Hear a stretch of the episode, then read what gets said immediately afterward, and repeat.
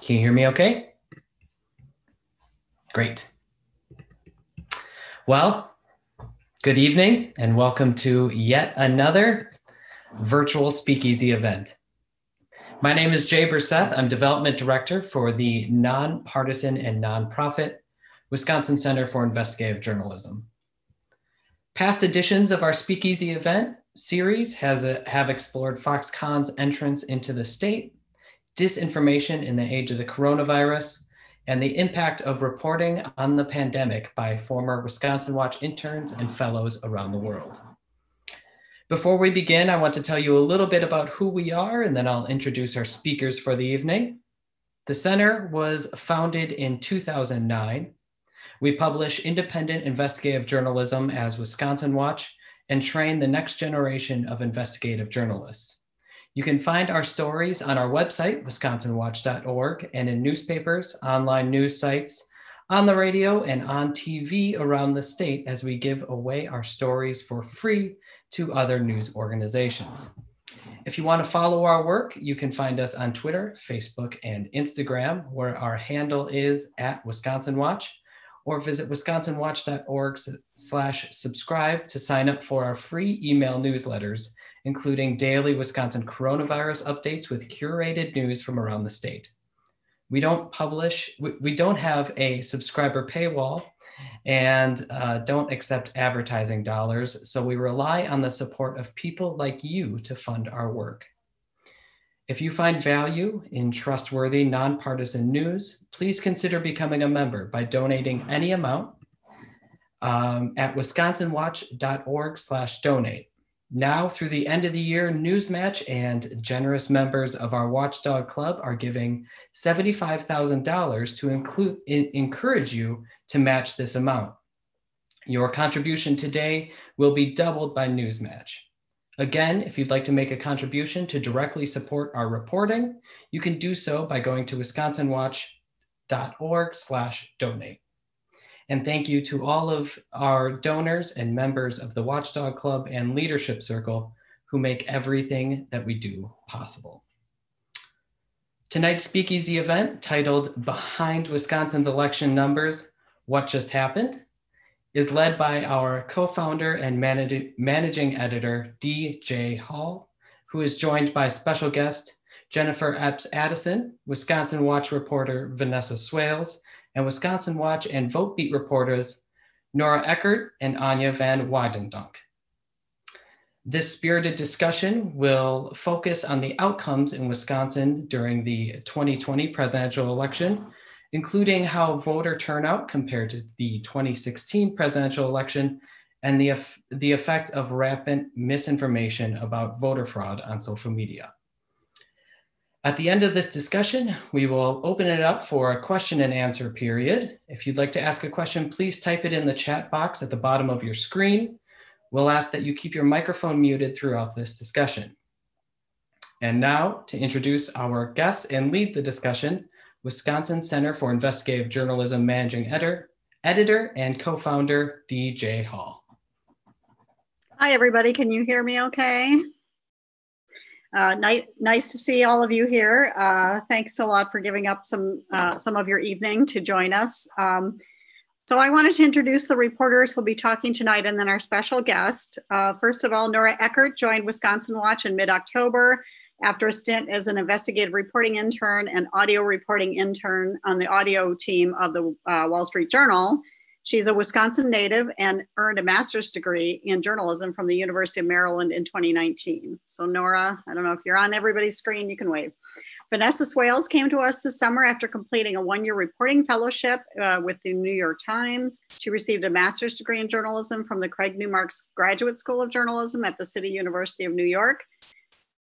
And the uh, Anya van Wagtendonk hit the ground running a week before the November 3rd election after moving from Muskegon, Michigan, where she covered government, business, and environmental issues for M, MLive and Mus- the Muskegon Chronicle. She is a 2019 graduate of the Craig Newmark Graduate School of Journalism at the City University of New York. And if that sounds familiar, that's because she and Vanessa were classmates. So our, be- our special guest tonight is Jennifer Epps Addison. She's a Wisconsin native who now leads the New York-based Center for Popular Democracy. CPD was active in the Get Out the Vote efforts in Milwaukee ahead of the no November 3rd election. It operates on the philosophy of building the quote power of communities to ensure the country embodies our vision of an inclusive, equitable society. So I'm going to start out asking Nora and Anya. So we sent you guys out on November 3rd to see how voting was going. Anya, talk a bit about where you went and who you talked to. Yeah, um, so I kind of zigzagged all over the city, um, starting at about 6.30 that morning. Um, and I began my day uh, on the south side. Um, so I hit up uh, three different polling sites down there. Um, and things were, you know, we didn't quite know what to expect, I think, going in, whether there would be long lines, whether um, there would be sort of some of these issues. And really to start, I didn't see much except just sort of uh, it was a beautiful day, so people just seemed to be in a really great mood um, hitting up the polls. Um, I spoke to some poll workers um, at Hayes Bilingual down there um, who talked about sort of minor issues. Um, so, for example, um, if you have a, a dual last name and you're registered with one last name, you have to sort of re-register on the spot. So little things like that, but nothing sort of problematic. Um, I also saw, you know, uh, lots of community groups volunteering in order to hand out water, hand out PPE, masks, hand sanitizer. Um, so people just really kind of getting involved. Um, a couple of those volunteers told me, you know, it was their first time getting involved in an election, first time maybe even getting involved in sort of community service work in general. Um, and so that sort of that energy I definitely saw at all the poll sites. Um, I briefly went over to West Allis um, and that was the only place I saw a line all day. There was about a 30 minute line um, outside of a school there. Um, but yeah, I mean, things seem to sort of be flowing, and there seemed to be this sort of strong energy. Um, and then in the evening, I headed over to the north side and went to a number of polling places there. Um, sort of expecting a little bit more um, activity. Um, I was told that, you know, that window, that sort of uh, post work, pre dinner window is often when there's a large surge. Um, and I didn't quite experience that, I didn't quite see that. Um, but one thing that I did encounter up there um, at, I believe, a Metcalfe Park polling place, um, there were a number of young activists from the organizing group BLOC um, who had sort of, they'd been out all day, they'd been singing and holding up signs and handing out um, t-shirts and masks and just sort of um, again creating that that joyous spirit that was going on. Um, and they had been uh, accused of electioneering and i believe they said they spent something like three hours kind of trying to um, get back to what they were trying to do. And so that was kind of the big hiccup that i heard about and that i encountered um, but by the time i got there at five they were still there. They were still hanging out. Um, they were still handing out um, their swag. So yeah, and then uh, I was back down to Central Count by about eight o'clock when they, you know, announced when they would be announcing the totals, which was going to be four a.m. So uh, Nora, could you talk about where you went and who you talked to during uh, or on election day?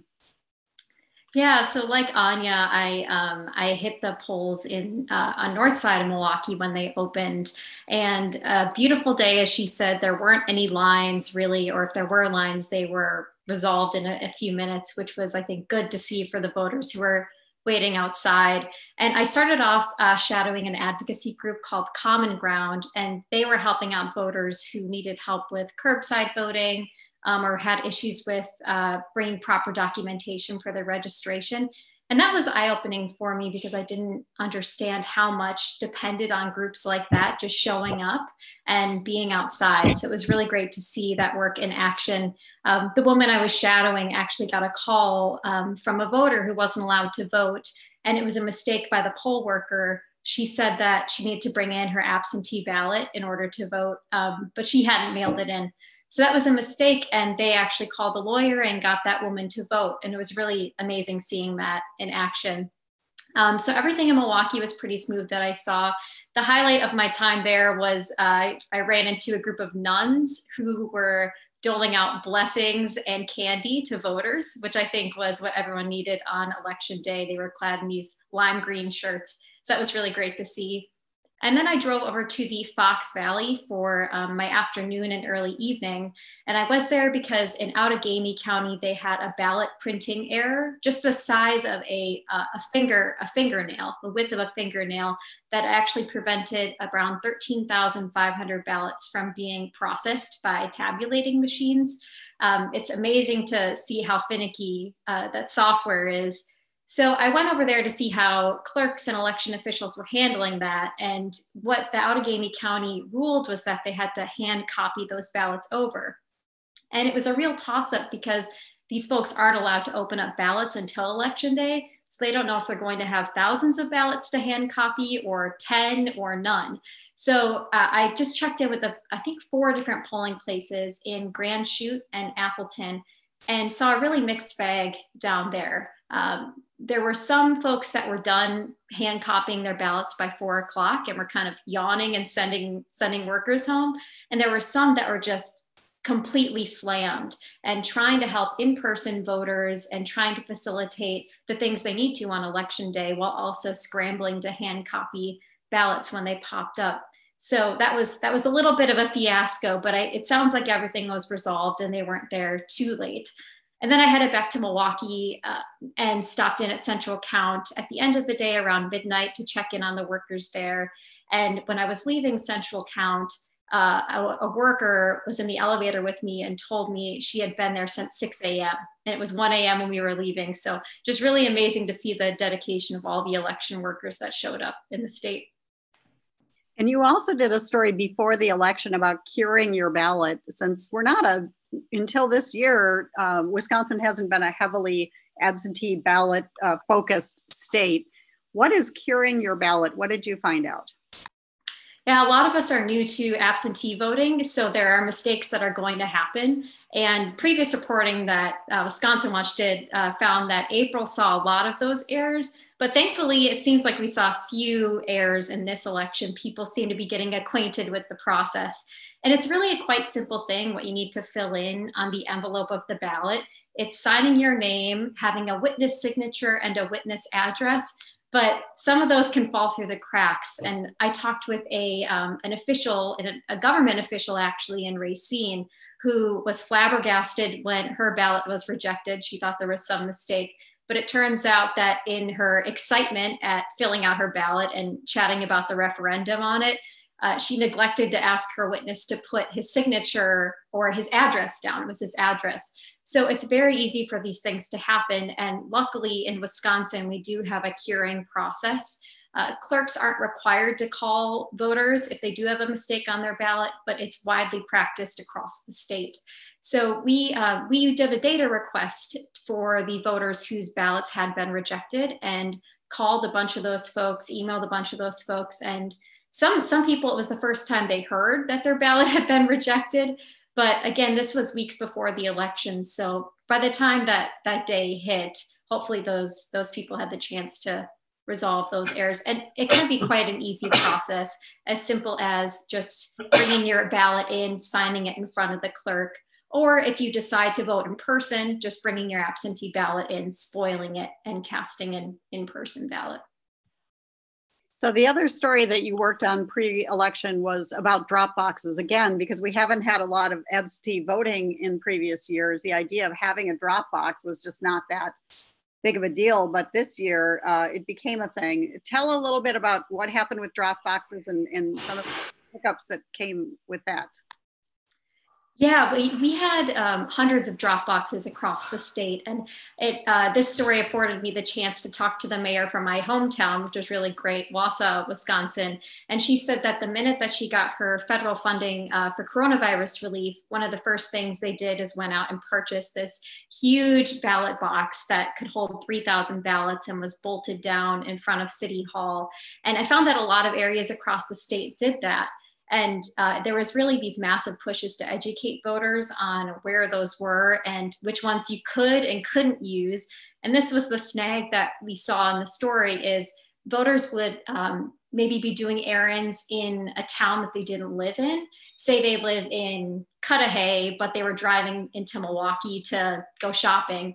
They would drop off their ballot in Milwaukee when they should be dropping it off in their own municipality's drop box. So that created a bit of a headache for the clerks, but thankfully the voters don't have to get involved. They just sort of have to ship the ballots around. But we found that drop boxes were a really nice medium for voters. Um, it, it afforded them a bit more sense of security than if they dropped their ballot in the mail because a lot of the voters I talked to were very nervous about how the Postal Service was handling operations during the election and kind of felt like they were throwing it into the ether if they mailed it in. And a lot of the people I talked to were also at risk populations and just didn't feel comfortable casting their ballot in person on election day and risking um, being in contact with someone who had COVID. So this was a really comfortable way for them to have a sense of ceremony going to drop it off in the drop box, but um, thinking that their, ball- their ballot's going into safe hands from the start. So, uh, Anya, you and Nora also did a story letting voters know what to expect on November 3rd. Uh, how does that story hold up now that November 3rd is gone? What are the things that uh, people warned about? What came to pass? What, how would you characterize the way it turned out? Yeah, absolutely. Um, you know, I think that we sort of tried to present all possible scenarios of what people could expect at the polls, um, both in terms of the COVID 19 pandemic, and then also in terms of this kind of particularly fraught political moment that we're in. Um, and so we talked about COVID precautions. Obviously, um, there were there was uh, hand sanitizer available. There was social distancing, um, well enforced. Um, all uh, poll workers were behind uh, plexiglass screens. Um, I saw, you know, many volunteers. Every time a person voted, a volunteer would show up to wipe down the voting booth, wiping down doors, handles. Um, everyone was in masks. There was mask enforcement. So on that level, um, our kind of predictions of what would be enforced there um, was accurate. Some of the kind of more, I think, um, intense things that we warned about in terms of potential police presence, guns at the polls, um, militia presence. Um, so we talked about guns might be permitted, open carry um, might be permitted depending on the municipality and depending on the polling location.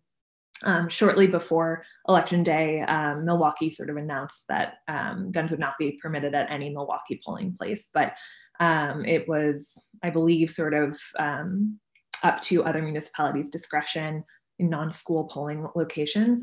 Um, there was no reports of militia presence. There were, you know, we talked about uh, the National Guard would be present as poll workers, but in plain clothes um, for sort of fear of potential intimidation. Um, and then I guess the other sort of big question on people's minds was the role of election observers. Um, both, um, you know, Donald Trump had called for his supporters to act as election observers, and I think that there was some concern um, that observers can kind of walk this fine line between legal observing, which is protected, you know, by the state, um, and again, presenting an intimidating um, presence. Um, and so there weren't reports um, at the polling sites that I heard of of um, intimidation. Most of the uh, election observers I saw were, you know, young people just kind of hanging out. Um, and uh, you know they can be par- partisan, they can be nonpartisan. The one sort of report that I heard was at Central Count early on. I believe there was something of a sort of um, some aggressive elections observers um, who were escorted out. Um, and there was one gentleman there with binoculars, um, and it was determined that the binoculars were kosher. Um, and so that was the one sort of um, time that I think the Election Commission had to get involved and decide whether it was okay for this gentleman to maybe be peering at people's absentee ballots. yeah, so nothing, thank God, uh, nothing, you know, the worst case scenarios that we talked about came to pass. Great, thank you. Um, so Jennifer, can you tell us a little bit about the Center for Popular Democracy? What are its goals? Who funds it? What do you do, especially when it comes to the election space? Yeah, absolutely. Um, first of all, thank you so much for having me. It's really fun to be in discussion about my home state and uh, you know, especially considering all of the circumstances. Um, Center for Popular Democracy and CPD Action, which is our political arm. I'm sorry, that's my daughter singing. Hold on a second.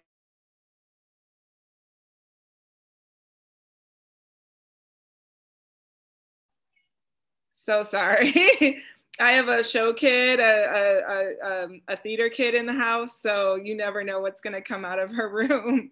um, anyway, the Center for Popular Democracy and CPD Action, which is our political arm, we are a national network of grassroots community organizations in 35 states, Puerto Rico, and Washington, D.C. We work with communities all across the country to help build the country of our dreams. It's our belief that people in this country don't deserve just to merely survive, just to squeak by, just to make ends meet. We actually all deserve to have the freedom to thrive and to have government and institutions that invest in our people and in our lives. Um, and so that's the work that we do. We are partnered with Black Leaders Organizing Communities and Leaders Igniting Transformation in Milwaukee, Wisconsin. Um, but really, you know, just to think about this election, uh, you know, three and a half years ago, we began to look at the research and to understand voting patterns and to think about, um, you know, what would it take to have sort of um, seed change in this country?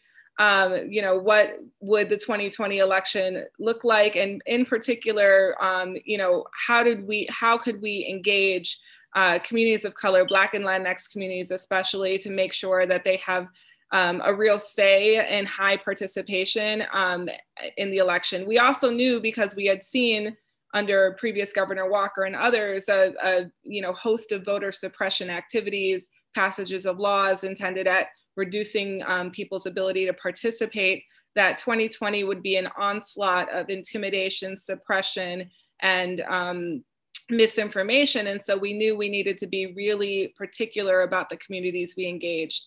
So we built a seven state plan. Wisconsin was a part of that plan Wisconsin, Michigan, Minnesota, Pennsylvania, Florida, Arizona, and Georgia.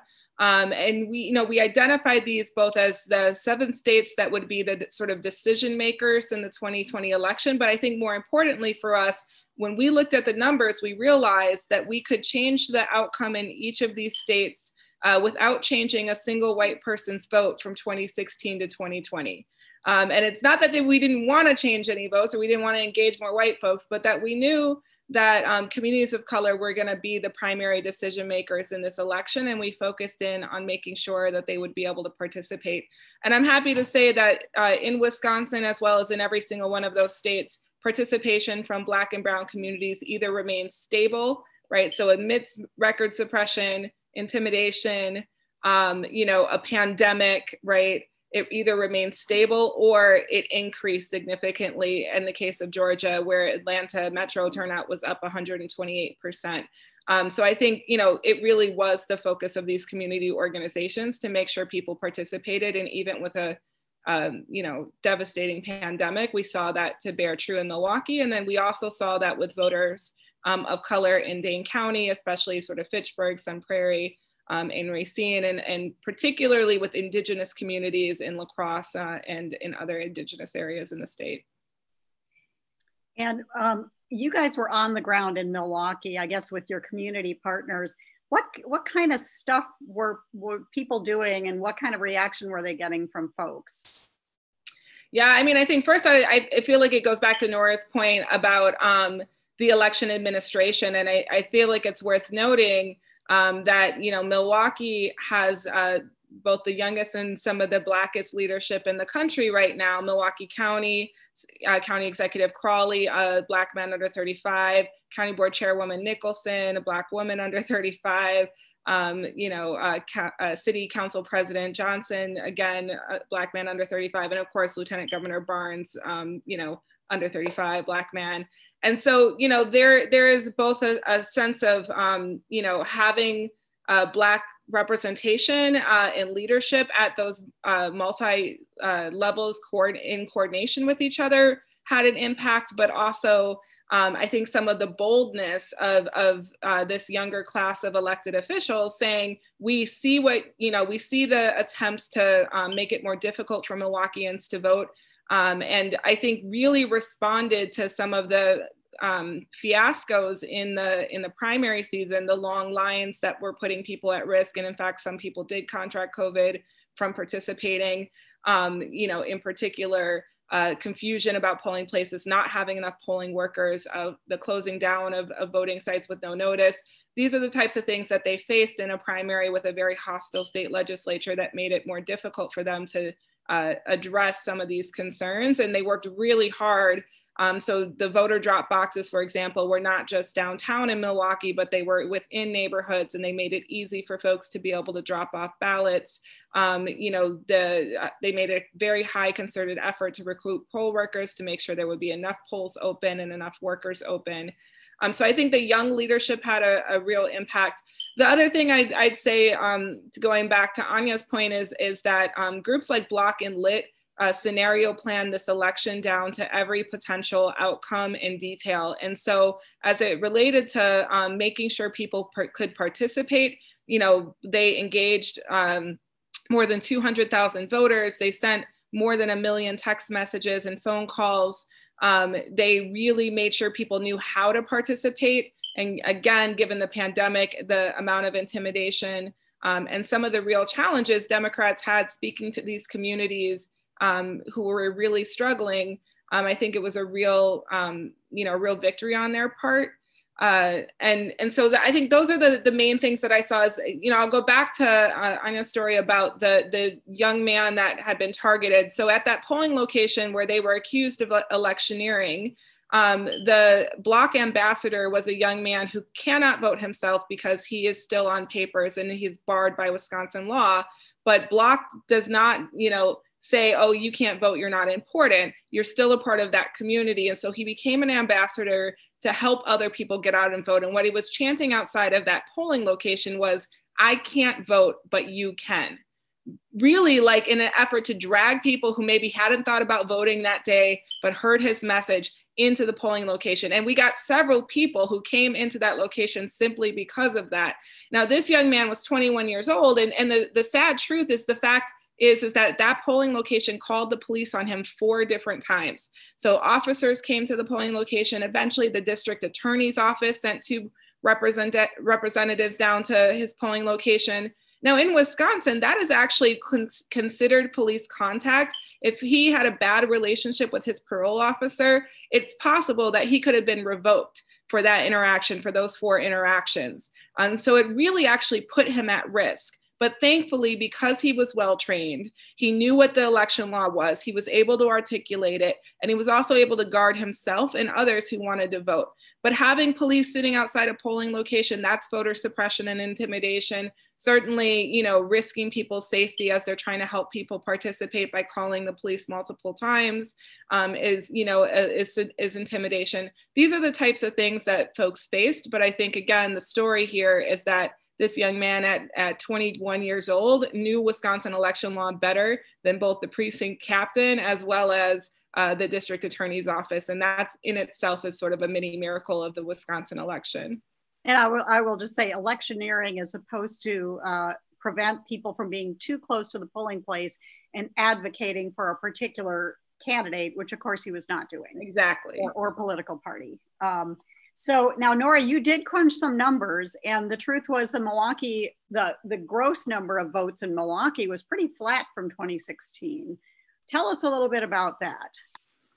Yeah, this is a really complicated picture that I think we're still eager to dig into because we don't know everything yet. But what we did is looked at the um, raw votes in different wards. And um, what I'm hoping to get soon, and what we will get soon to complete this picture, is the number of voters who registered on election day um, in these wards because we understand those numbers can be quite high based on what we've seen in previous elections. I believe that at least 10% is the number I saw from the Wisconsin Elections Commission. Um, and also the uh, number of eligible voters per ward, because um, as Wisconsin allows same day registration, that really is the standard we want to judge turnout by. So with that caveat, we looked at the raw, raw votes and we focused in on wards that had a population of voters, of Black voters, over 85%. So 85% of voters in these wards were Black voters. And looking at all of these wards, we did see a decrease in raw votes cast and about a 12%, or excuse me, 10.5% decrease across those wards. So now the real question is looking at why. And when we get those other numbers, looking at was that a decrease in turnout or are we seeing real fluctuations in registration? And if that's the picture, what's causing that? Um, so we did see a trend as we looked at those wards, and we're just trying to figure out, you know, what would have happened, and also looking at the efforts of so many groups in those wards, particularly, and Anya could speak to this better than I can, but um, what would that picture have been if those activists weren't there? That's the other thing too, is um, some folks were saying it would have been much worse had, had they not been there, which is, you know, quite obvious probably. So yes, a lot to come on that front. And that, that leads into my next question. Anya did talk to some folks who were both familiar with the efforts and just generally were familiar with the restrictions that were put on by the pandemic. Can you talk a little bit about what the restrictions were and what the idea is in terms of the effect that that had on the voting in Milwaukee?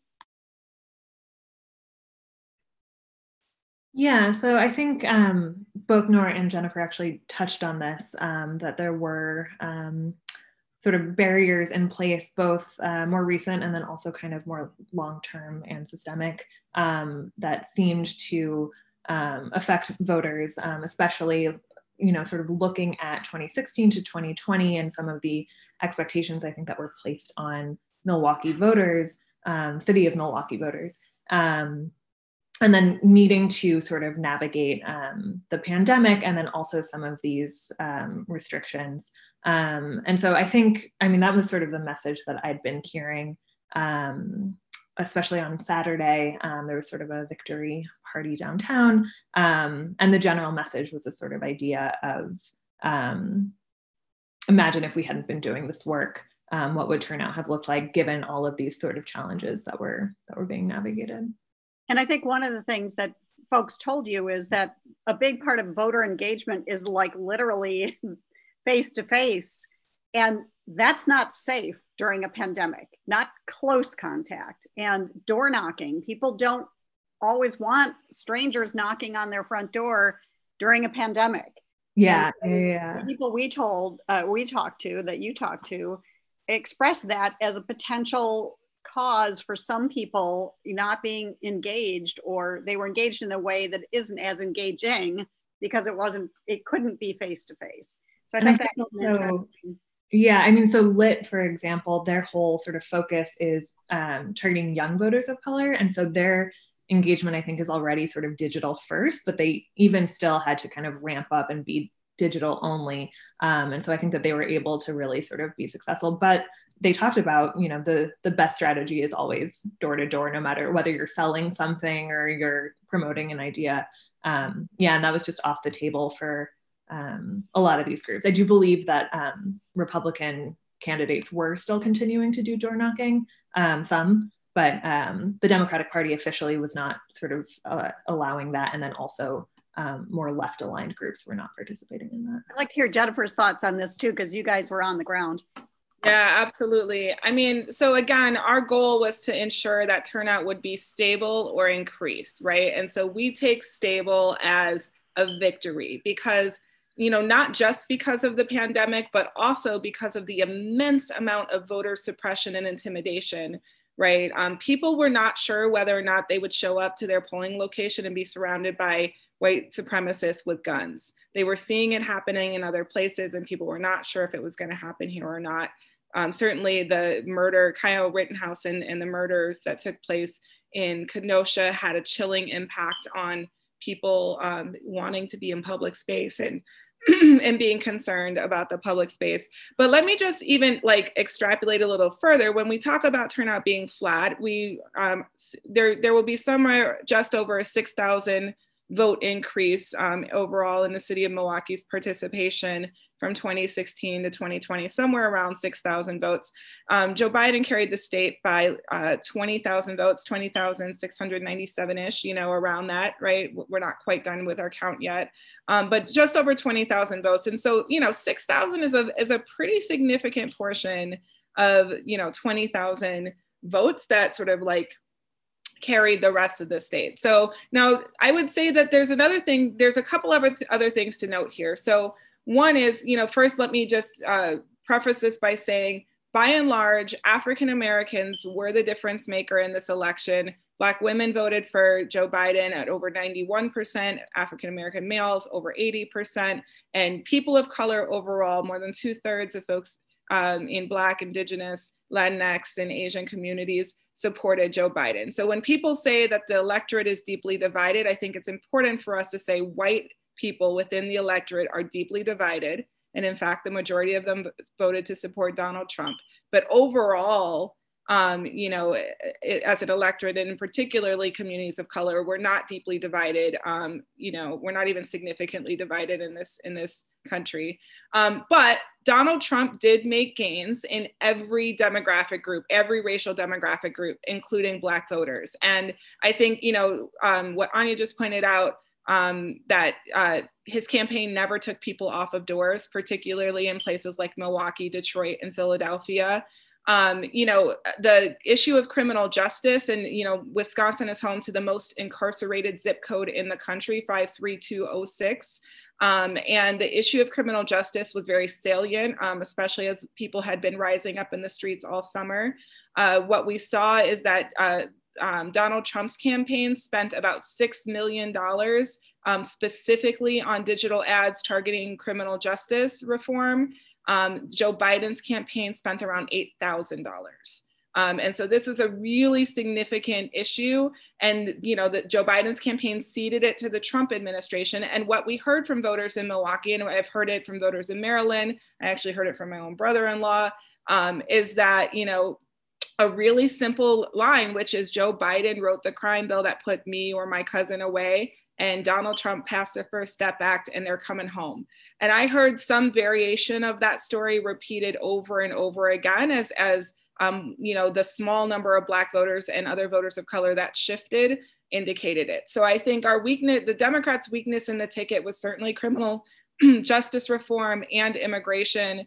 And we saw that play out with um, a shift, of, you know, somewhat significant shift in Black and Latinx votes, although again, those communities overwhelmingly voted for Biden. You could imagine, um, particularly in an election year in which uh, there was not so much outright white sort of nationalism and supremacy coming from the Republican ticket, you could imagine that a, a, different Republican candidate could actually make some significant gains focused on both criminal justice and the economy, the two driving for, uh, factors for people who, for Black uh, voters who crossed over. And that actually could really, you know, that could flip um, a Wisconsin or a Michigan or a, a Pennsylvania right back. And so th- certainly the story to come will be these voters and and will they sort of maintain that loyalty or will the republicans be able to you know you build on what trump has done and uh, make even more significant gains Thanks a lot. So we're going to shift gears uh, to talk uh, to Vanessa. She did a story about uh, in in collaboration with ProPublica about the Wisconsin Elections Commission. Vanessa, first, what role does the Wisconsin Elections Commission play in elections? Sorry, I was struggling with the mute button. Um, so yeah, so the Wisconsin Elections Commission is a is a partisan um, regulatory agency of the state of Wisconsin, uh, essentially established to administer and enforce election laws in the state um, you know, the commission itself is made up of six members, um, two of which are appointed by the governor and um, one each by the Senate majority leader, the Senate minority leader, the Speaker of the Assembly, um, and the Assembly minority lead. Uh, Republicans and Democrats have, you know, three members each. So that's kind of like the quick hit of what is the WEC. And what were the major findings of your investigation? What did you find out? Yeah, so I mean, of the a lot of the actual um, material came from minutes and video recordings um, regarding you know what was being said by the commissioners. Um, and one thing that you know really stood out is that the commission itself in 2020 has deadlocked 19 times in the 28 meetings that it has had. Um, you know usually the wec meets four times a year and that's it um, and in the prior four years, the commission deadlocked only five times in total. I mean, that's a sharp increase. Um, and, you know, one of the things that really I delved into was looking at one particular reason, um, or one of the particular reasons um, was the appointment of Republican donor who who promotes unfounded allegations of vote by mail fraud. His name is uh, Robert um, Spindell Jr., and he joined in late 2019. Um, and you know, of these particular deadlocks, I mean, for one occurred two weeks prior to the election, um, and it was sort of mayhem during that meeting, trying to, you know, there was all this worry that they were going to deadlock again, and they inevitably did. And it often happens along party lines. It's often between Democrats and Republicans. Um, and, you know, three major deadlocks that happened in the past year or so um, threw the commission into the national spotlight, um, you know, regarding how to deal with ballots um, with missing or illegible postmarks following the April 2020 primaries, um, whether the Green Party presidential ticket should be allowed on the ballot in August, um, and also in December 2019. So bear in mind, this is when Spindell was appointed, um, whether to follow a judge's order to purge a quarter million Wisconsin voters from the rolls. And you know, the last two issues ended up in court. Um, and it kind of highlighted the sort of the inaction of the WEC and how responsibility essentially was shifted to the courts as well as municipalities. Um, at times, really sowing confusion, delays, and inconsistency across the state. Um, so that's, you know, generally what the project was about. And I think one of the things you found, like on the postmark issue, for example, we have 1,850 municipal clerks, mm-hmm. and they each run their own elections and they each make their own decisions. And what happened was this group was unable to tell them, okay, if it doesn't have a postmark, or if the postmark is kind of smudgy, what do you do? They're like, we just can't decide. And so there was some inconsistency in whose ballots got accepted and which ones got rejected. Yeah. Um, is there is there anything that you see going forward that uh, they might have to tackle that this lack of um, agreement might be might create a problem? I mean, off the top of my head, I can't necessarily think of a, major issue. I mean, their next scheduled meeting is for December, um, but that doesn't mean like, of course, coming out of the current election, issues are going to consistently crop up and uh, I'm, I'm sure there will be partisan divide, especially given the results of this election. Um, especially given that you know it's it's fair to say at least two of the appointed Republican commissioners um, very much uh, follow you know quote unquote the marching orders of their appointing authorities, um, and so for me, I you know I can't necessarily pinpoint what will be you know upcoming issues, but most certainly I can say there will there will be. Um, I think it's inevitable. Right, and of course we there may be a re, recount. We'll yeah. see what happens in the next couple days. I think that's really an yeah. open question as to whether the Trump campaign will follow through on his uh, request for recount. The thing that I think weighs against it is he's going to have to pay in advance. That's the yeah. law in, in Wisconsin is his campaign will have to pony up several million dollars. And if they, you know, for a result that basically with, if you look at past history, recounts have resulted in just a couple hundred votes flipping one way or the other. It's not enough to overcome the 20,000 votes. Um, so thanks. Uh, what I'd like to do now is kick it back to Jay. I see we have a question or two in the chat, and I'd love to have you guys fill that uh, chat box up with questions, and we'll just stay here until the questions are answered. Um, I'll uh, swing it back to Jay. Yeah, thank you, uh, Dee, and thank you everyone who is participating in this. Um, if you have any questions, feel free to uh, type them into the the chat box at the bottom of your screen. We have one question so far from Carol. Um, and Carol asks, and I, I think this is probably a, a, good question for for Jennifer in particular, but if anyone else wants to chime in, feel free.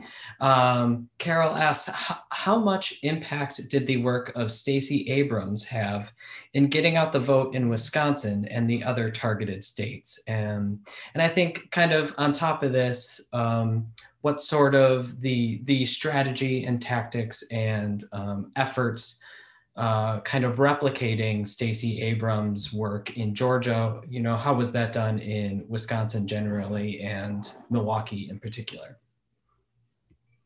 Yeah, thank you. What's such a great question, and I'm always happy to give Stacey Abrams a shout out. She is incredible and amazing and deserves an immense amount of credit and effort. Um, but I will say that it, there's a spectrum of Black women who um, you know, put together programs that had huge impact in Wisconsin and other places. You know, LaTosha Brown from Black Voters Matter, obviously, you know, Nsé Ufot, who is the director of the New Georgia Project, which was founded by Stacey uh, in Georgia, Aimee Allison from She the People, uh, uh, DeJuana Thompson from Woke Vote, and you know Alicia Garza and Patrisse Cullors and Opal Tometi, who are the founders of Black Lives Matter. I mean, the list really goes on and on, and each one of them ran um, incredibly aligned programs to grassroots organizations on the ground, helping to both raise the profile, increase the number of people that they could engage and talk to, um, and you know, sort of like make voting the thing, right? Um, but I think one thing that I want to say is, um, you know, this election really like it was record breaking on on all sides, right? That I think Stacey Abrams' strategy um, is that the largest group, uh, like the largest voting bloc in this country, is non-voters right? And so we spend a lot of our political imagination trying to figure out how to sway a really small su- subset of what we imagine to be swing voters. And we could be either party, right? Um, but people spend a real lot of energy on the small subset of voters when the reality is, is that the largest voting bloc are people who don't vote. And so that was Stacey Abrams' strategy in Georgia um, register everybody who is eligible, make sure every eligible voter has the tools they need and guard every vote once it gets cast. And um, that was sort of a part of the national playbook that we all had uh, working with these groups on the ground. And so I think that's really what it is. And it's the same thing in Wisconsin and, you know, pretty high turnout um, coming from all sides. And, and that is actually really good. When people then respect election results, um, that is actually a really good thing, right? When we're all participating. Great, thank you. Um, we have a couple more questions. I'm going to start with Gills. Uh, he and his wife voted at uh, Democracy in the Park, and they were responsible for taking the ballots to the city clerk. Um, he asked what impact, if any, could challenges to the democracy in the park ballots have? I can take that one. That my best guess is that it's not going to work. Um, uh, the challenges that is, and and the reason I say that is because the city attorney in Madison used to be the top election attorney for the state of Wisconsin for many years, and uh, he knows his law. Um, and the you know what they were doing there was very carefully crafted people were handing in ballots. They were like, it's almost like a human drop box situation. Um, they were not getting ballots there, which would be in person absentee voting, which has been limited by the legislature to two weeks prior to the election. These, this happened more than that, more than a month before the election. Um, and so I don't, I I would be very surprised if any legal challenges are successful in that regard. That that would be my take on it. But of course, that's predicting the future, and who knows what's going to happen. But I, it seems legally they they really uh, nailed it down. I think, um, and it maybe maybe found I, I don't know if you'd call it a loophole, but they figured out a way to get people's ballots and and not constitute in-person absentee balloting.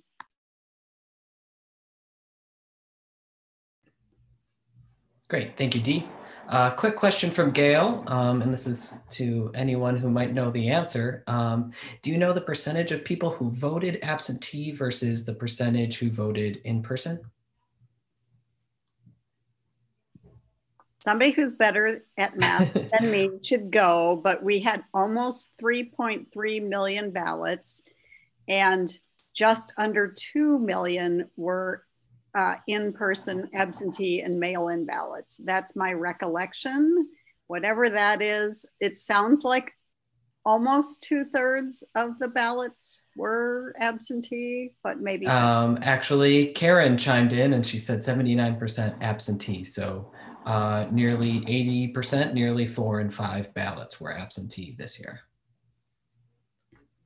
This according to, to, to Karen. journalism. Um, Karen also asks, um, you know, do you see because Trump could um, challenge the Trump campaign could ask for recounts in some counties and not others? Um, do you see any percentage for Trump not in going after overturning the outcome, but rather just making Dane and Milwaukee counties look bad by going over absentee ballots with a fine tooth comb? What's the sort of what's the likelihood that the um, Trump campaign will pivot to uh, making the the more democratic leaning counties look bad rather than winning the election? Well, I mean, it's hard to imagine that the campaign could say anything worse about, uh, you know, big cities, Milwaukee, Detroit, uh, Philadelphia, anything worse than he has already said, um, no matter what the outcome of some of these efforts of his are. You know, he's already said the worst. He's already insinuated that majority people of color, um, you know, cities are theft, you know, are full of theft and crime and, and a whole host of other things. And so, um, you know, the reality is, is as Dee said, uh, these recon efforts may shift, you know, at most a few hundred uh, votes. It will certainly not, um, you know, have the impact of changing the electoral outcome. And, you know, again, for folks who are worried about kind of the Supreme Court um, in, in its current constitution, you know, I think what we experienced in Florida came down to a single set of counties, you know, 500 votes in one state um, that would have that was determinative of the outcome. That is not the case here. Um, the uh, former, you know, the, I'm going to say the former president, right, will would need to um, be successful, you know, in uh, essentially four out of five states in multiple versions of different lawsuits within each of those states in order to try to um, overcome the barrier or the challenge that he's got. Um, and it's unlikely to happen. What we've seen so far, for example, in Nevada, is that the, of the um, four suits that have been filed, they found um, in the attorney general's favor and against the Trump campaign all four times thus far. So I think it's just really unlike like the I think you hit it on the head. The administration's goal right now is to sort of undermine the election results and provide the president with a way to leave office while saving face um, but it is unlikely that any of the challenges will will be ultimately be successful. And for those of people who are worried about are we in the st- sort of early stages of a coup, I think you know this doesn't bear out what we've seen in terms of Latin American coups that were really constructed either by um, sort of capitalist forces or military forces against a democratically elected um, president. Um, and certainly, you know, world world leaders like uh, you know Boris Johnson, for example, um, congratulating Vice President elect, the Prime Minister of, of Israel, et cetera. Trump allies essentially um, congratulating President elect Biden um, seems to lend itself to the idea that we're not witnessing a coup, um, at least how we've seen them constructed before here in the United States.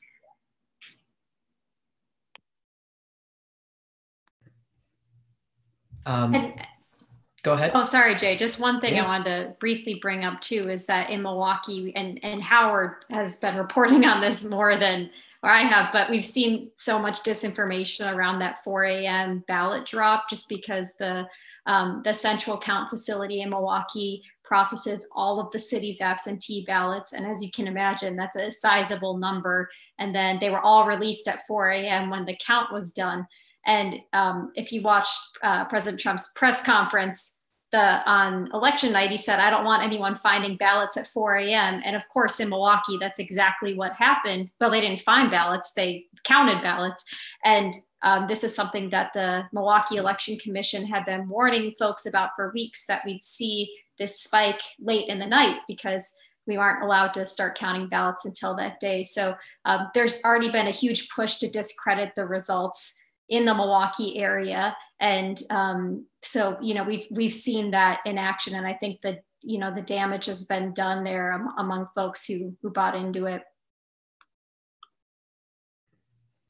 This next question is uh, not so much about the um, you know the logistics of the election, but rather about campaigns and campaign marketing. Really, um, it's it's about the northern and the rural areas of Wisconsin. Uh, Wisconsin farmers may have suffered more bankruptcies than anywhere else in the country. Why did people in the red areas of Wisconsin double down and give Trump more votes than in 2016? What was the appeal? And this is kind of open to anyone that feels. I'd um, like to hear Jennifer's thoughts on this because our our entire focus of our coverage has really been on election administration, and we haven't really gotten into the political part of it much at all. Um, and so I'm sure if, if people who get out the vote understand what the strengths are of the other side, what would you say? Eh, how would you answer that one if you if you have an idea uh, on that one, Jennifer? Um, so I'm gonna I'm gonna give separate this into two parts, which is what I think is happening now, and then what I think we need to do to change it. So, you know, I think what is happening now is that you know our analysis was that white folks by and large were not going to change their votes from 2016 and that analysis bore out despite the fact that the biden campaign put a lot of resources that along with the lincoln project and others in trying to convert rural and um, you know working class white folks um, either back to kind of Obama numbers or um, you know away from the Republican Party. Uh, that just that strategy just didn't bear out um, by and large, and, and, we didn't believe that it would. Um, you know, I think that there's a few things at play. One is people talk about economic interests, um, and I think that that's important. But I don't think that the Democrats were offering, um, particularly in this election, but in previous elections either, uh, a, an economic vision that um, was well rooted in what, you know, sort of the lower 40% of income earners in this country um, were struggling with. And, I'll and I say that to say that, you know, there, there was a lot of um, messaging from Democrats that made Trump the, the, the centerpiece of all, all that is wrong in the world. And if you are a part of the 40% of this country who was struggling before Trump, if you lost your home, for example, in 08 or 09 or 2010, and, excuse me, under President Obama, um, and watched him bail out banks and, and yet you got no relief, right? If you are a part of the sort of union class of workers who have seen your jobs decline. Maybe you're now making actually effectively less than when you started at your factory in 1970s, right? You trace that directly back to Bill Clinton and NAFTA. Um, and so, you know, the reality is that, you know, yes, race plays a significant role in this. And there will always be somewhere between, I think, 30 to 40% of voters, white voters in this country, in which race is the primary driver of their decision, right? Um, but I think there is a, a significant portion of, of what we call the, the ascension whites, right? Like white folks who are truly struggling, people in rural counties, in particular, those who have been hard hit by the opioid crisis, um, you know, of folks who are really struggling. And in, in this election, um, the Democrats did not do a great job of offering them an alternative vision, what the economy would look like under Joe Biden um, how Joe Biden would deal with coronavirus differently. You have to remember that the Democrats control the House, but the bill they put before the you know before the Senate did not have monthly uh, guaranteed income for American workers, did not have payroll protection um, to keep people on payrolls and keep their health care. It didn't have a cancellation of rent um, to prevent mass evictions. So there's a lot of things that the de- a lot of ground that the Democrats left on the table um, which could have spoken to many of these communities, including rural white communities that are struggling. Um, and I think that is a, a, you know, again, if there were not such a firebrand Republican candidate, um, and you know, somebody who was a little more, uh, a little less distasteful, were at the top of the ticket using the same types of strategies that the Trump campaign implemented, we could have very easily, you know, narrowly, but still very easily seen Wisconsin go the other way. Um, I believe you just touched on this a bit, Jennifer, but I want to ask the question. Um, at one point, you were the executive director of Wisconsin Jobs Now. Ah, Do somebody knows me. yes. Uh, this is a question from Sharon. Do you have any sense of whether workers supported Biden in large numbers? Yeah. Um, so, uh, you know, this is an exciting thing to say, which is that uh, working class folks, folks making less than $50,000 a year, um, actually turned and um, supported Biden at a higher number, right? Turned out higher for Biden in this election um, which we all kind of feel good about. But again, I think it really is, you know, I, I hate to be the one who's always putting this drumbeat back, but I think you do really have to extrapolate race. Um, because when you um, separate race and you ask how um, working class voters voted by race, you find that an overwhelming uh, you know majority of working class white voters voted for uh, for Donald Trump an overwhelming majority, um, you know, higher than 80% of working class voters of color um, voted for Joe Biden. And so again, I think we we see class sort of as a as a important distinction distinctive category that determines um, you know voting patterns. I think by and large, uh, black millionaires voted the same way that black folks who you know are um, you know without a job voted uh, largely. Um, and that's important to note. Um, but I will say that this issue is, is critically salient. What Donald Trump said two days after Election Day in one of his speeches is that the Democratic Party is now the party of the tech industry elites and Hollywood elites and uh, coastal elites, and the Republican Party is the party of the working class. Um, and you know, I think that uh, while we can again sort of debate that and extrapolate data and which working class are we talking about, the bottom line sentiment that um, you know we've lost touch and that we're too deeply, you know, that that political parties are too deeply controlled by corporate interests and that they have lost lost touch with the people who are struggling in communities, I think is real.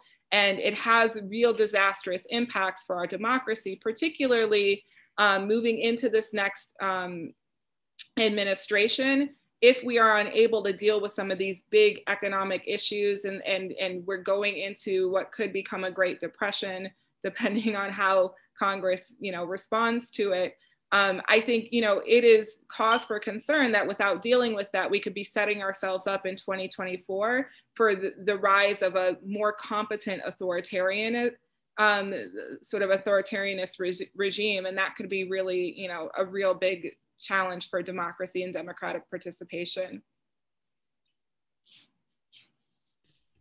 Staying on um, voter engagement and voter turnout and, um, you know, par uh, participation in elections.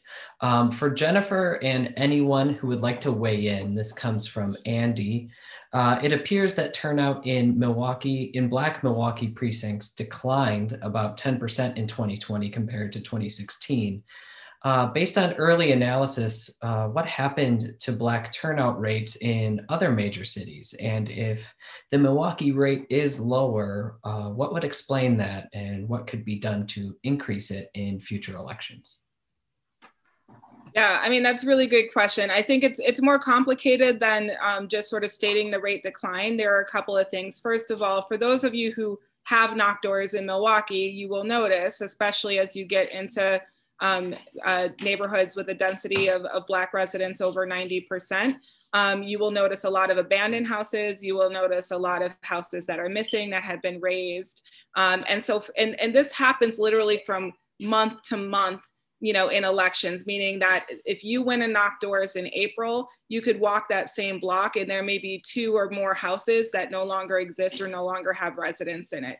And so it's really hard for us, given like given the rate of eviction, Milwaukee is one of the highest eviction um, cities in the country, given the instability of the economy, um, and you know a, a, number of other forces uh, you know mass incarceration and a whole bunch of other things. It's really hard to for, first of all understand what the stable population number is and what the correct sort of eligible voter versus you know registered. So i think nora's right to wait till we get those in, in you know in person registrations to get a fuller picture. So that's one piece of it. The other piece of it is again, now these same neighborhoods, you know, 90% black or higher voted at a rate of 95% for Joe Biden. So I do not want to overplay this. I know Trump will do that. I'm not doing his job for him.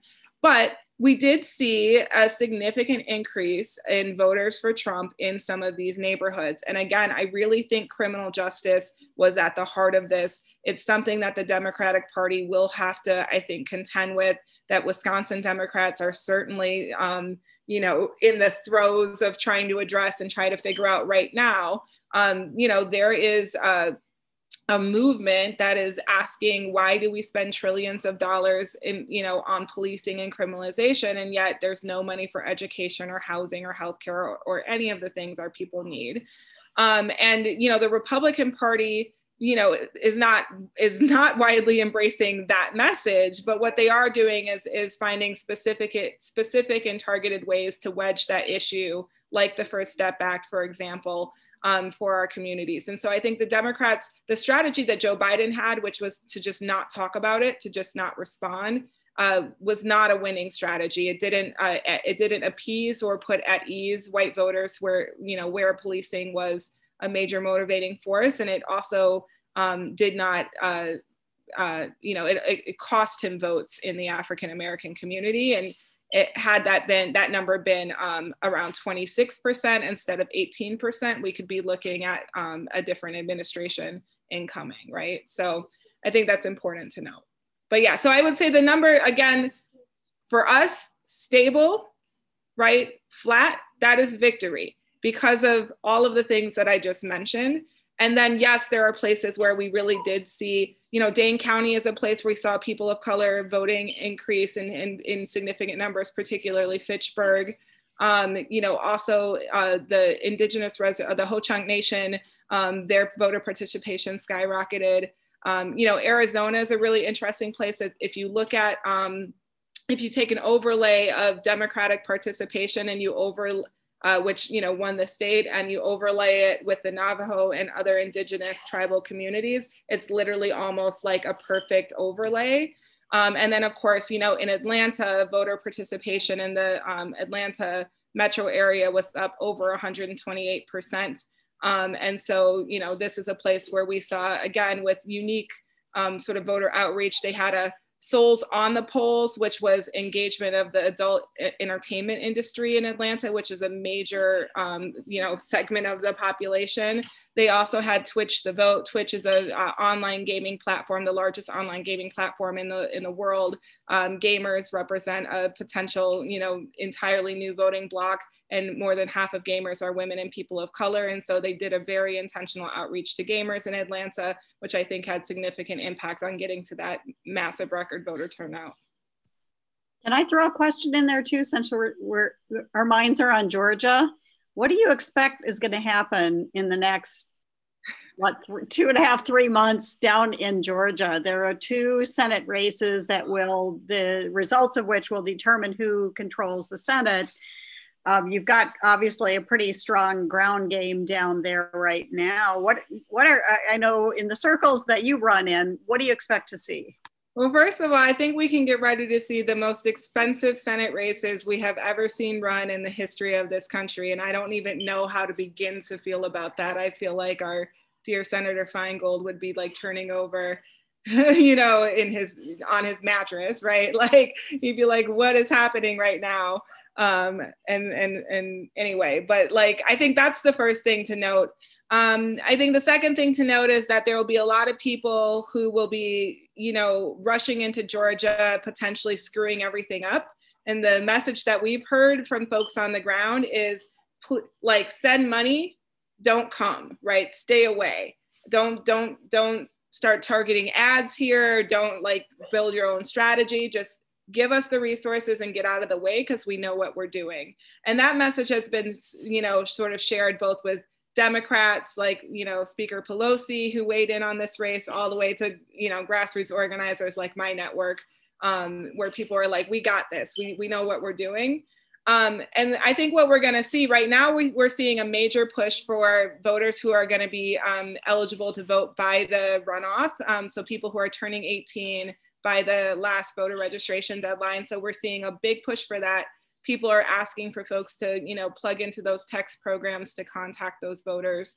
Um, we're also going to see a lot of cases around voter participation, absentee balloting, you know, all, were going to see a lot of tricks, um, polling places being closed, um, and targeting these counties that had um, above 100% voter turnout, right? They're going to be targeting these counties pretty uh, hardcore.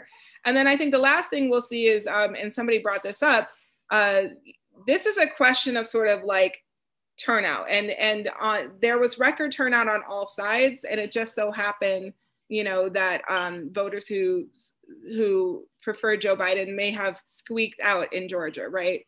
But this gives folks an opportunity to go back um, and you know any part of you know any suburban areas, any rural areas, they they will also leave no uh, stone unturned on the other side, and so we're going to see a massive sort of like push to register folks all over the political spectrum, and then we're going to just you know be inundated, I think, with um, you know political ads like of all kinds of spectrum. A lot of misinformation, um, I think, will will start being thrown to Georgia's way.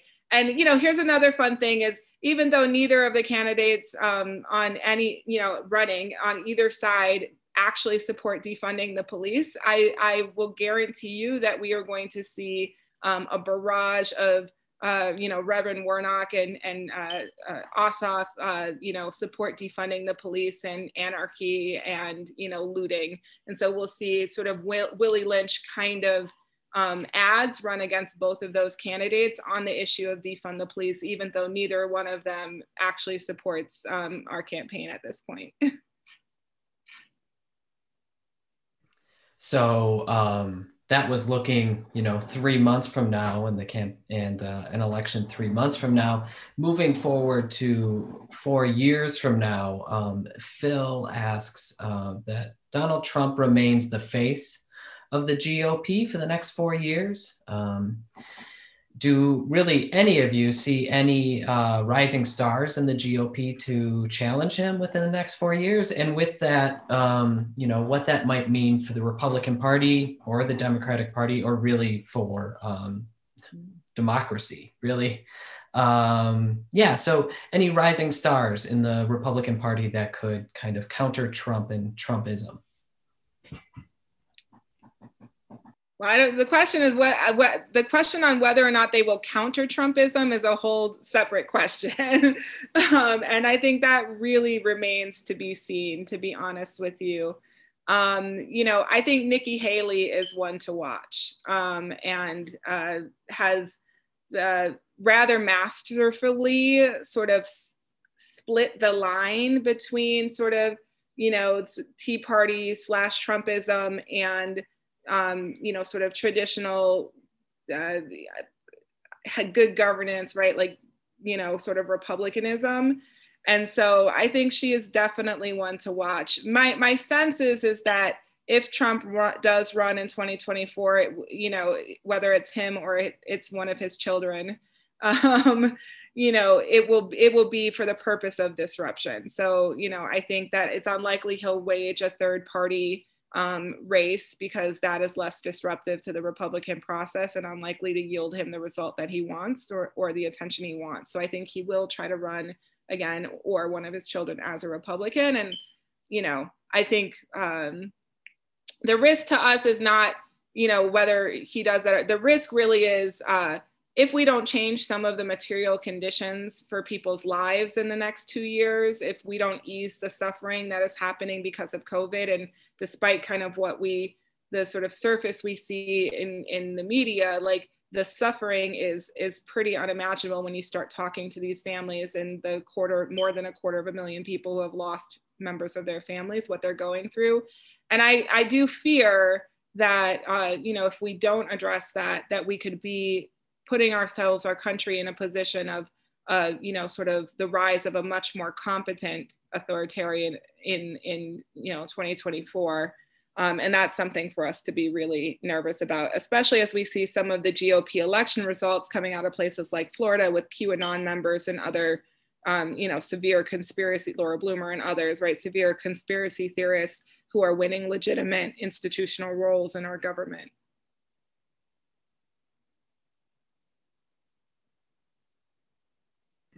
I'm sorry, my voice keeps going out too. I feel like I've been talking nonstop for, I don't know, 10 days straight and it just keeps like sometimes it's here, sometimes it's not, but we'll see. Unfortunately, I don't think that's going to stop for you anytime yeah. soon, but um, uh, giving you a, a, a, minute there, Jennifer, I kind of want to ask this next next question to um, everyone that reported on uh, the election and reported on the polls. Um, this question, these questions are from Andy.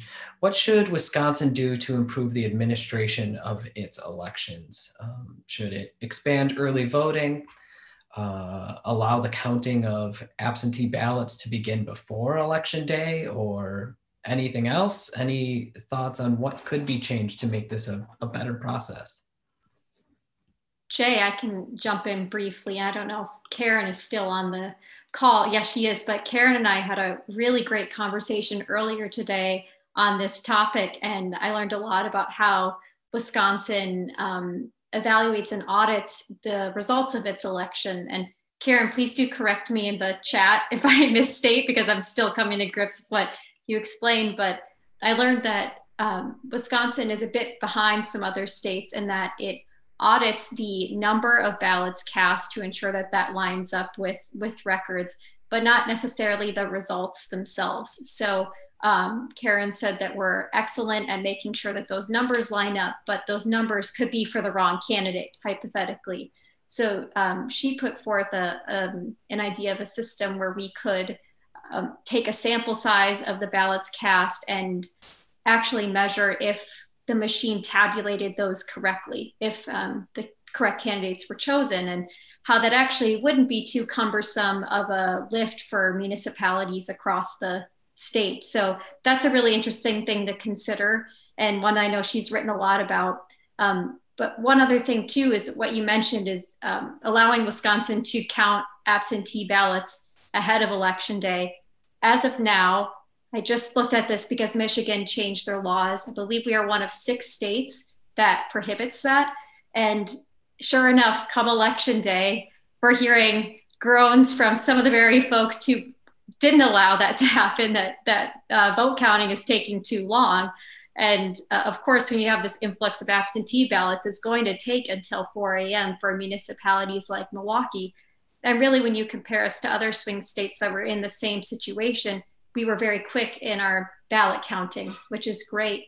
Um, but and, and this election was a really success in that regard. But I think that advocates across the state are really fighting to have the chance to, even as Claire Woodall Vogg, the head of the Milwaukee Election Commission, said, even having the chance to open up the ballot and flatten it so that it doesn't get caught in the machine would save a lot of time. So you wouldn't even have to tabulate the votes, you could just flatten them. So, yeah, certainly something they're vying for.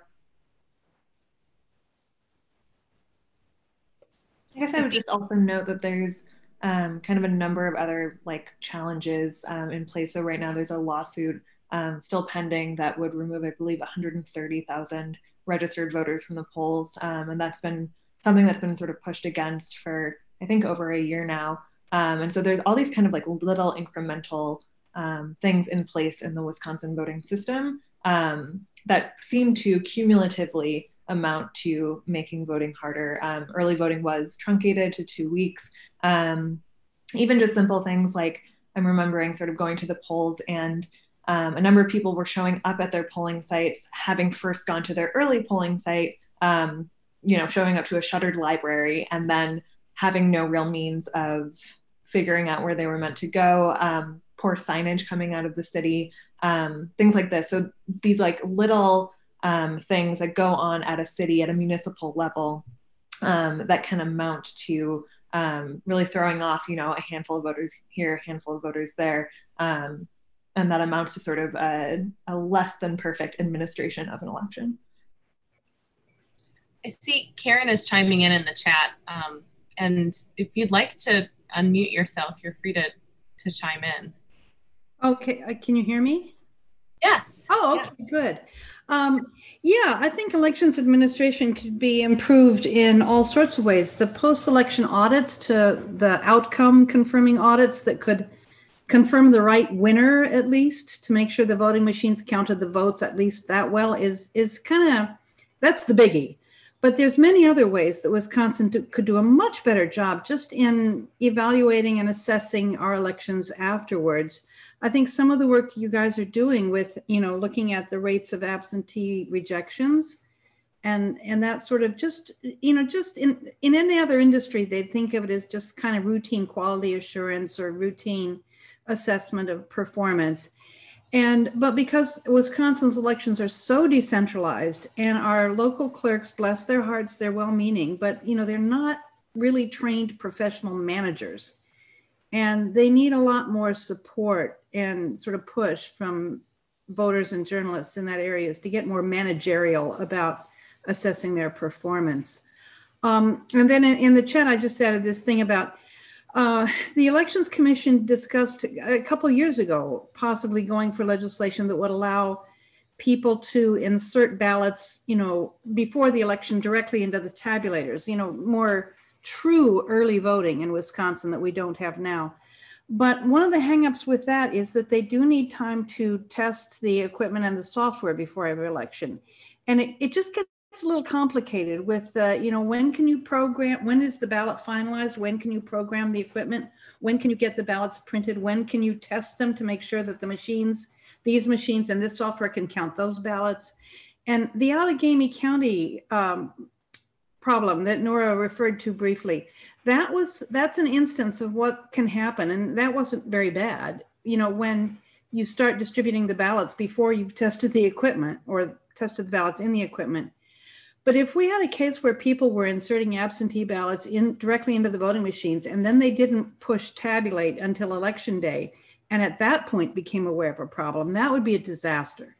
So we we have to resolve some of these software testing and pre-election tests before we go to move to counting the ballots before election day.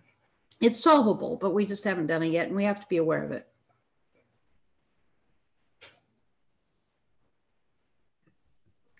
Thank you, Karen. That's a uh, wonderful addition to this uh, conversation and uh, shows that not only are our panelists brilliant, but uh, everyone that is tuning in right now is uh, are, are pretty brilliant as well. So thank you for that.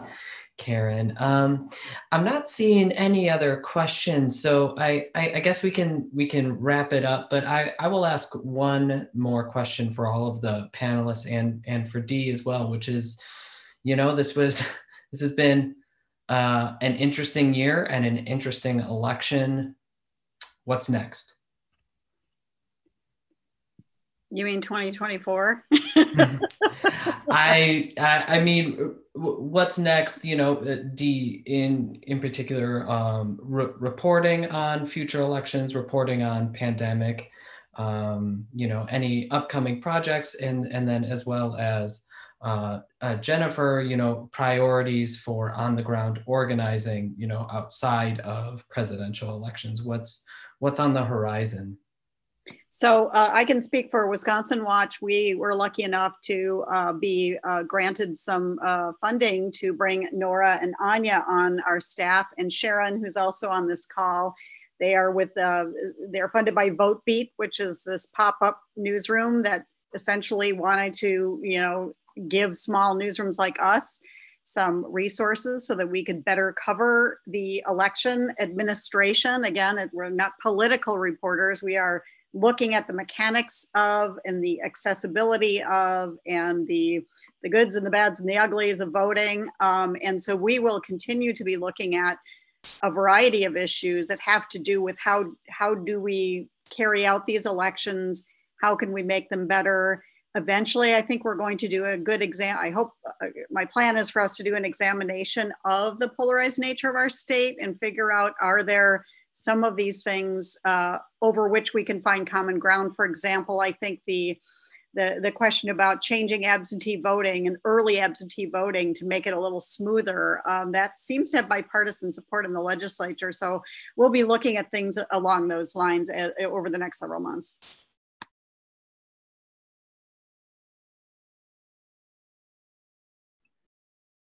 I think we might also be seeing, you know, some um, challenges taking place here in Wisconsin that could have repercussions um, elsewhere as uh, Jennifer said actually when I was interviewing her on election night, um, Wisconsin and Milwaukee are sort of bellwethers for the nation. And so I think sometimes, um, you know, if there's a, a, battle to be fought here, it could take place in other battlegrounds. So um, I'm beginning to look into um, the question of faithless electors and whether um, the electors elected on election day um, are going to, in fact, um, elect the candidate that voters decided on, um, or whether there might be sort of challenges in that way. Um, it's been floated by a lawmaker here in Wisconsin. Um, there are other states where that is not not allowed, um, like Wisconsin, and so it's sort of this question of whether this thing that we haven't really seen before might take place. And I'm diving into the life cycle of a ballot, which is really exciting because I think, um, you know, I've, I've been a Wisconsin resident most of my life, and I didn't know half of what I've learned through reporting this, which is kind of shameful. But I think a lot of folks are in that position as well. So um, I hope that through really a painstaking tracking process of looking whose hands your ballot is going into, what are the safeguards against fraud at each step? Where can things go wrong? And really looking at when have things gone wrong um, we can hopefully give a better picture of what happened in this election and ease some concerns that that folks have. And we're also going to be diving into you know uh, very small uh, hypotheticals and things that I, I, suppose have happened in, in small numbers, uh, such as what happens if a voter dies after they cast their ballot. Um, and what happens if we move up uh, the date where we can start processing absentee ballots in the state? So diving into some of those some of those things that we've already touched on. And also, um, good that that you all are that this is what you're working on. Good. Okay, I like to hear it. Um, you know, for our part, we're still waiting on the official peaceful transfer of power. So we're gonna, you know, be vigilantly paying attention and defending and guarding our votes until the moment that happens. But we fully believe our democracy will survive this moment and we want to help make sure that happens. I will say that, you know, I think the most important thing, um, you know, for the next incoming administration to tackle will be COVID relief. Um, again, I cannot stress this enough, but uh, we are the only outlier in the world out of the industrialized nations that has not guaranteed some amount of income to their citizens during this pandemic. And our results and what we're witnessing in terms of the trauma, pain, and harm um, and deaths in our community, um, you know, uh, bear that forward. So uh, the next administration will need to negotiate a multi-trillion dollar bill and we want to be really, really clear that that money goes to people who are struggling in need and goes to our cities and counties to prevent them from going bankrupt. It goes to our hospitals to uh, increase their ability to, you know, capacity to care.